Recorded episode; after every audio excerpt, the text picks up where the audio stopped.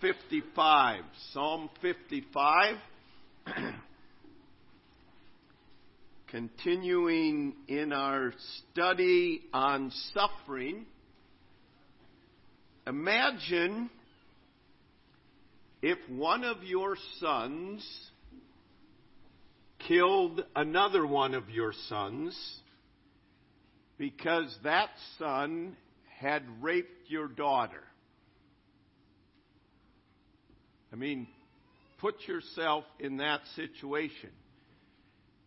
Then the living son, the murderer, flees, and after a number of years is reunited with you as the parent, but leads a rebellion against you, slandering your name, causing your most trusted friends to turn on you. I mean, it's easy for us to read this about the life of David, and that's exactly what happened to his life. But I don't think any of us could ever imagine facing the realities of that in our life. I mean, we, we sometimes elevate our sufferings to a point that we forget about. This is what David went through. And yes, we're not going to go into much of this was because of his own doing, but some of it was out of his own control. But you, I can't even wrap my mind around that of, of all that we just went through of that happening in David's life. And yet, David experienced all of this and so much more. He knew the height of mental pressure. He knew the depths of emotional anguish and just being, his heart being rendered asunder. He knew the, the ultimate of physical fatigue. He was running for his own life several times in his own life. and, and he knew the spiritual struggle. And Psalm 55 gives us a picture into David's heart and a picture of how he was responding to suffering and we want to learn from that today. And Psalm 55 that we read a moment ago, David begins, Give ear to my prayer, O God, and do not hide yourself from my supplication. Attend to me and hear me. and then David really bares his own soul. I mean, he, this was not a a prayer that he was praying that was all flowery and and um, embracing of empathy and all of those things. David laid bare his heart and soul to God. And in the midst of suffering that may come into your life, we need to lay bare our heart and soul to God. We need to run to God and and it's not putting on a facade that everything's okay. It's not denying the suffering. It is coming before God, laying bare. The first thing David did as a suffering man who realized he was accountable to God was to pray. Now, we need to pause here a moment and mention Psalm 66 and verse 18 and throughout Scripture. It mentions, If I regard iniquity in my heart, the Lord will not hear me. So, here I am in the midst of struggles, and I know I need to go to God in prayer, as David did, and lay bare my soul to God. But on the way of going there, or before I go there, I need to search my own heart and ask God's Spirit to search my own heart Psalm 139 and verse 14 Search me, O God, and know my heart. Try me and see if there be any wicked way within me. Because if I have my agenda that I'm living by, and I go to God and lay bare my heart before God, I am laying bare before Him my own agenda. To illustrate this, let's just, let's just imagine that Andrew told Gunner to go do the chores. Gunner goes out, hops on the four wheeler, and takes off. And as he's taking off, Hogan flags him down, and Hogan pushes him off the four wheeler. He hops on it and takes off. Gunner comes running into his dad and said, Dad, it's my turn to ride the four wheeler, and, and Hogan pushed me off, and it's my turn. Does he have any hearing? He's not supposed to be riding the four wheeler. Hogan's being mean to me, and Dad, you need to go out and you need to bring justice. Gunner is on his own agenda. And if Gunner had gone and done the chores, and I didn't pick on either one of them for any reason, but to illustrate, all right? Hogan wouldn't have come and said, pushed him away from the chores. Hey, it's my turn to do the chores. That doesn't happen, does it? And when you're doing God's will, people aren't coming to take you out of it. And if they are, then you have a standing. If Gunner said, Dad, I was out there doing the chores and Hogan came out and started throwing rocks at me. Then he has a hearing, right? They act like that may have happened before. No. then he can go to the Father. Why? Because he was doing what the Father wanted him to do. Many times we suffer and we go to the Father and we whine about it. But when we have sin in our heart that we're not willing to deal with, if I regard iniquity in my heart, the Lord will not hear me. One of the purposes of suffering that we've already mentioned is to purify us. And David in Psalm 51, we don't have the time, but you want to see what a genuine confession of sin looks like, study Psalm 51. And in Psalm 51, David acknowledged his sin. He took personal responsibility for it. And he said, Lord, restore unto me the joy of my salvation. And he confessed his sin and made things right with God. And as a result of that, David is able to come before God as we read here in Psalm 55. So, to lay bare your heart and soul to God, it begins with us searching our own heart, having a clear conscience before God.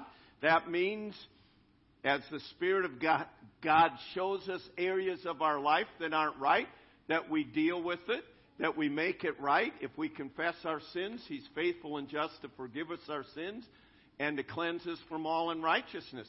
And in the midst of suffering, God often opens our eyes to see things in our own life that aren't right, and that's a good thing. But then we do have access to the Father. And we must and need to go to Him and to lay bare our heart and soul to God. What we read David saying here is an open, earnest, honest dialogue with God. You notice what he says. I am restless, verse 2, the end of it. I am restless in my complaint and moan noisily. Because of the voice of the enemy, because of the oppression of the wicked. They bring down trouble upon me, and in wrath they hate me. My heart is severely pained within me. The tears of death have fallen upon me. Fearfulness and trembling have come upon me. Horror has overwhelmed me. And he said, I said, Oh God, I wish I was a bird that I could fly away and escape from all of this. I won't ask for a raise of hands, but how many times have you been there in your life? I, I wish I could just get away from here. And David is saying this to God. I mean, he knows he's not telling God anything that God doesn't already know. But he has an intimate relationship with God. And it speaks to us that we never should hesitate to say what is really going on in our own heart. As we said, God already knows it. No one, and especially God, expects a suffering person to act like nothing's going on. You know, we do we do that all the time in our lives. How are you today? Oh, good and we're not good. Now, I'm not, I, I understand most of the time that's just greetings. I'm not saying you need to pour your gut to everybody that says, Hi, how are you today? Well, now that you ask, let me tell you, you know, la la la la. I understand that. But the reality is, we oftentimes do the same thing with God. And God already knows the burdens on our heart. He already knows how we're responding. Sometimes it's for our own well being that we come to Him, but we come to Him because He is our only source of help. Last week we said one of the purposes of suffering is to draw us near to God. And you can't draw near to God unless you're honest and come in honesty and sincerity to God. And God, I feel like everybody's against me. I feel like they're lying about whatever it is. God, I feel like I can't do anything right. And and it's a open baring of our soul to God and when we pray and talk to God, we are not only not only turning to him in our thoughts and with our heart, but really, this is where we come to the presence of God. In Psalm 16 and verse 11 says, In God's presence is fullness of joy. At his right hand there are pleasures forevermore. Joy is not the absence of suffering. Joy is the presence of God, whether there's suffering or not. Joy is the presence of God. And there may be suffering going on, but there still can be joy. And, and when we come with an open, honest heart before God and lay our heart out before Him, we come into his presence. We come to an intimacy with God.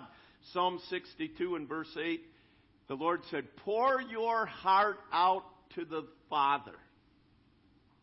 I mean, when you pour something out, there's nothing left.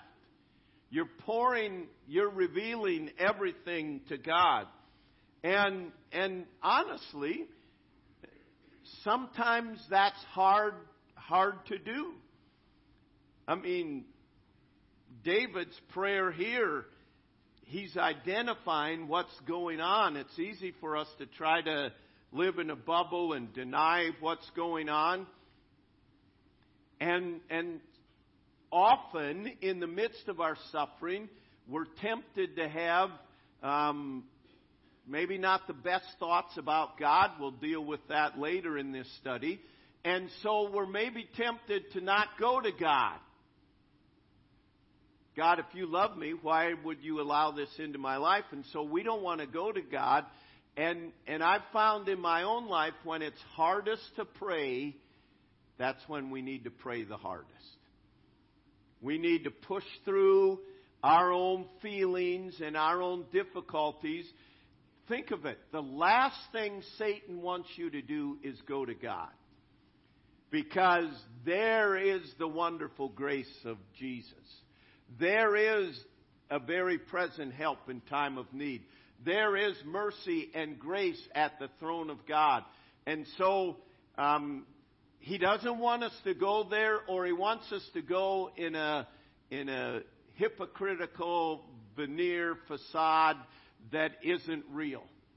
God wants us in a real relationship with him. And so, the first thing David did was to bare his heart and soul to God. Now, notice in verse 9, we find David pleading with God for justice. I mean, this is some pretty strong language. This is him baring his soul to God. Notice what he says Destroy, O Lord, and divide their tongues. Man, that's pretty strong. Praying for his enemies, right? Destroy, O Lord, and divide their tongues, for I have seen violence and strife in the city. Day and night they go around it on the walls. Iniquity and trouble are in the midst of them. Destruction is in the midst. Oppression and deceit do not depart. And he says, It wasn't an enemy that brought this to me. It was my friend. It was the one I went to church with. We took sweet counsel together, he goes on and says. Then notice verse 15. Let death seize them. Let them go down alive into hell, for wickedness is in their dwellings and among them. What David is doing, he's praying and pleading with God to bring justice. Much suffering in the world today is the result of injustice. And when you cry out for justice, the person or system you put confidence in reveals a lot about the kind of person we are. And we have to understand injustice can only be made right by someone who himself is perfectly just and has the power to administer justice, and that's only God. And David is going to God and he's pleading his case and he's saying, God, I'm asking you to bring justice. This is, this is the case. They are wicked. They are mocking your name. And, and we'll see as we go on here, he, he gave it to God. But he went to God because God alone can bring justice and God alone will bring justice. And in realizing that David is speaking of um, speaking to God and placing his dependence in God, and realizing that in every one of your lives here today, there have been injustices that have caused you to suffer to some degree or another. Things that you say, that just isn't right. I mean, we can, we can say that in our nation today. There are many things that are not right that are going on, extreme injustices. And, and what we do with those injustices reveals a lot about where our trust is. And David went to God and he was pleading for justice. He was pleading his case before God. But notice as we go on, verse 16, but as for me, and it's like he shifts gears. He's saying, God, here's what the wicked are. Here's what they're doing. It's bad. I, I want you to bring justice. And then he said, But as for me, I will call upon God, and the Lord shall save me. Evening and morning and at noon will I pray and cry aloud and he shall hear my voice. And he goes on and, and reviews what God has done for him. And then verse 22 Cast your burden on the Lord, and he shall sustain you. He shall never permit the righteous to be moved. But you, O God, shall bring them down to the pit of destruction. Bloodthirsty and deceitful men shall not live out half their days, but I will trust in you. David put his confidence in God. Our faith must be grounded in the character of God Himself. And David came back and he said, But I trust in you. I'm calling upon you evening and at morning, and at noon will I cry upon you, and uh, I will pray aloud and lift up my voice to you. But he concludes with, My confidence, my trust is in you. When life seems contradictory, meaning God loves me, and this awful thing has happened to me, the contradiction there, we have basically two choices. Leave it all in God's hands and say, okay, Lord, I don't like it. I don't understand it, but I trust you. Or, our other choice is that we believe we are at the mercy of chance and there is no explanation or purpose what is happening to me because really there's no God that's actively at work in my life or in these circumstances. Those are really only the two choices. And, and that came down to Job as well. In Job's life and the great suffering that he endured, God finally broke his silence with Job. But as we've said before, he didn't answer a single question of Job's. He showed Job himself. It all comes down to the character and nature of God. So if my prayers don't get answered in the way I thought they should, what happens to my faith? I've had people tell me, I've prayed about it, literally, I've prayed about it for a year and nothing happened, I'm done with it. Our confidence cannot be boxing God into a time frame or boxing God into you have to answer it this way. We need to bare our soul to God, but at the same time, it's saying, God, I know you are good. I know you are wise. I know you are trustworthy. I know you promise to meet every need that I have. I know that you are present with me. I know that you never change. I know that you forgive. I know that your grace is sufficient and abundant. And God, this is what I know about you. And although I may not see those things right now, that's what I trust. And my confidence is in you. That you are at work in me, and somewhere down the road, you are going to show your power and glory and I will say, wow, that is God's doing. It is marvelous in my eyes. I don't see it now, but I'm trusting you, God. And it comes down to what we believe about God, how well we know Him, what we actually call good. But once we have transferred the burden to God, we are freed to trust Him for the outcome. And that's, that's where the confidence comes. The confidence is not in a judicial system. It's not in a government. It's not in our abilities. It's not in, in the just natural law that sowing and reaping and they're going to reap bad. Our confidence is in God alone. And that's where David then says, Cast your burden upon the Lord, and he will sustain you. That's confidence in God. He shall never permit the righteous to be moved. Here I am. We sang, in times like these, you need a Savior. Will your anchor hold in the midst of life? The only anchor that holds in this life is God Almighty.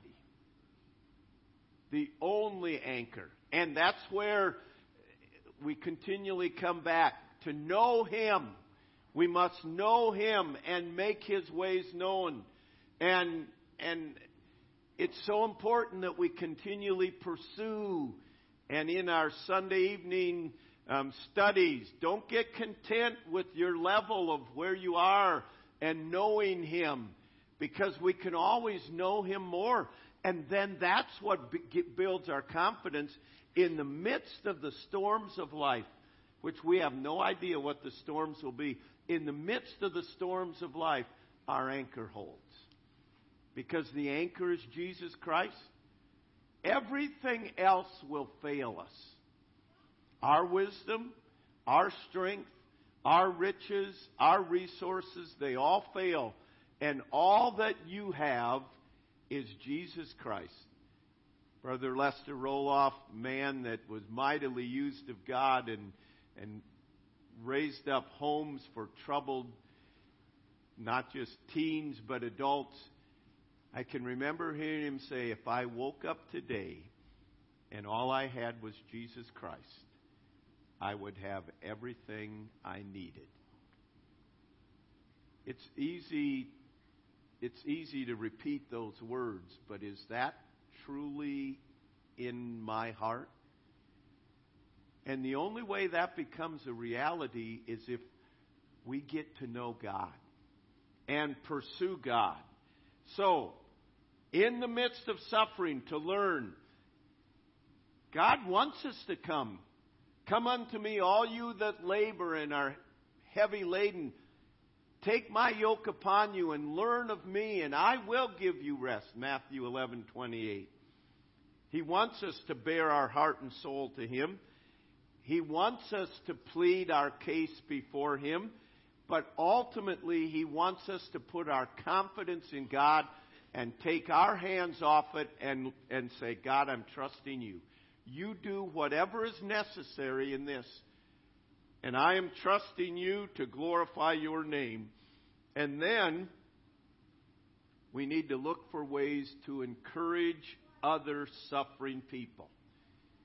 I mean, David recorded Psalm 55 for our benefit, that we could learn from him. And in the midst of your suffering, it's easy for us to become self focused. But when we take our eyes off self and look for ways to encourage other people or other suffering people, before the suffering, during the suffering, or after God intervenes in our lives, then we see God's purposes worked out of our life.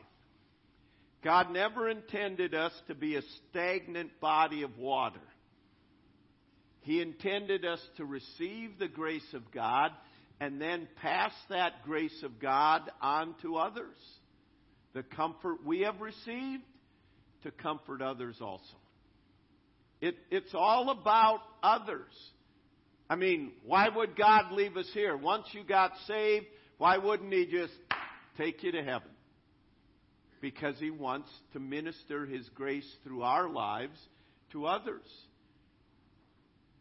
So if, if we want to be sustained in suffering, not crushed under the weight of its burden,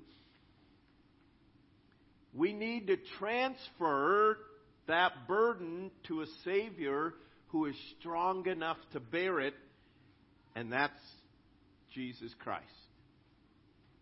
And God knows, and we can rest in the fact, God knows all the wrongdoings, all the injustices, and He will bring justice.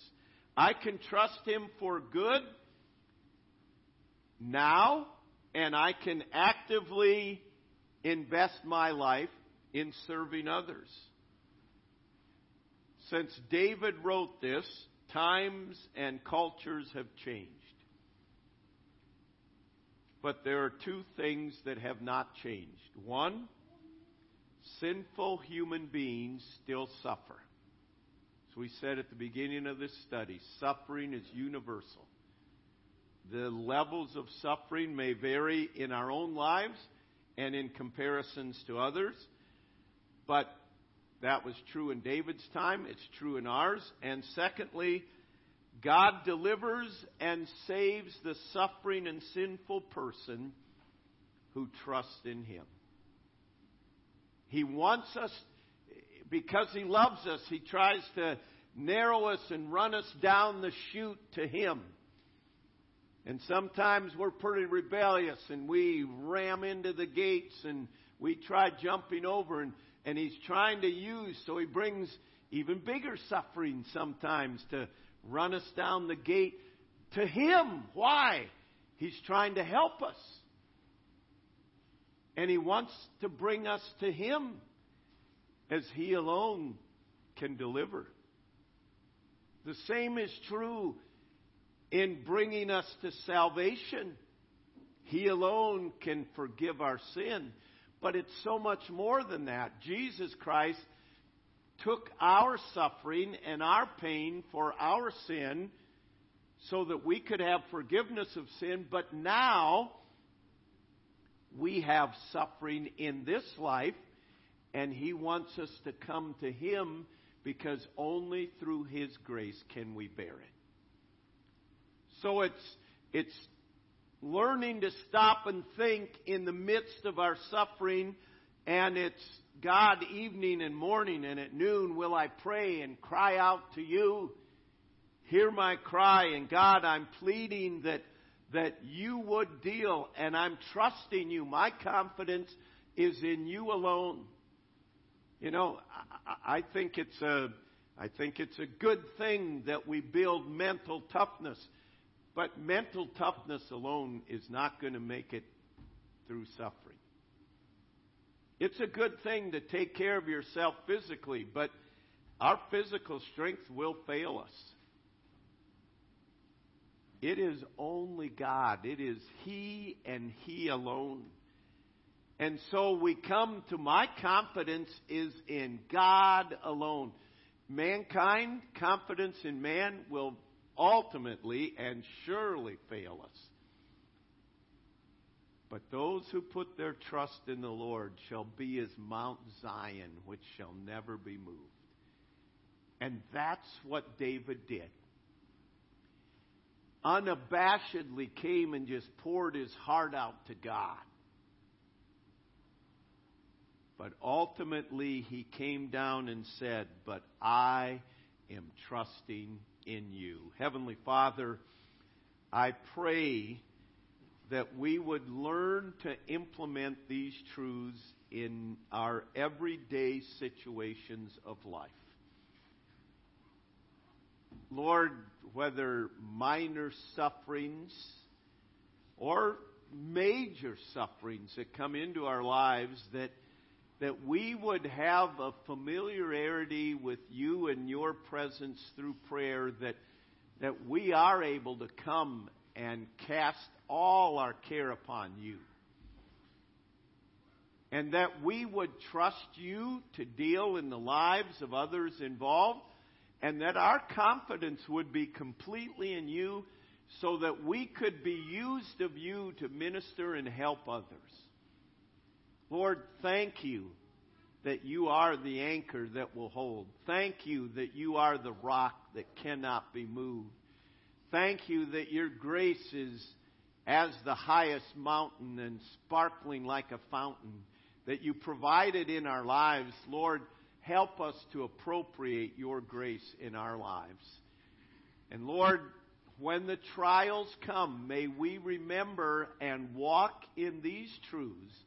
We pray in Jesus' name. Amen. Jason's going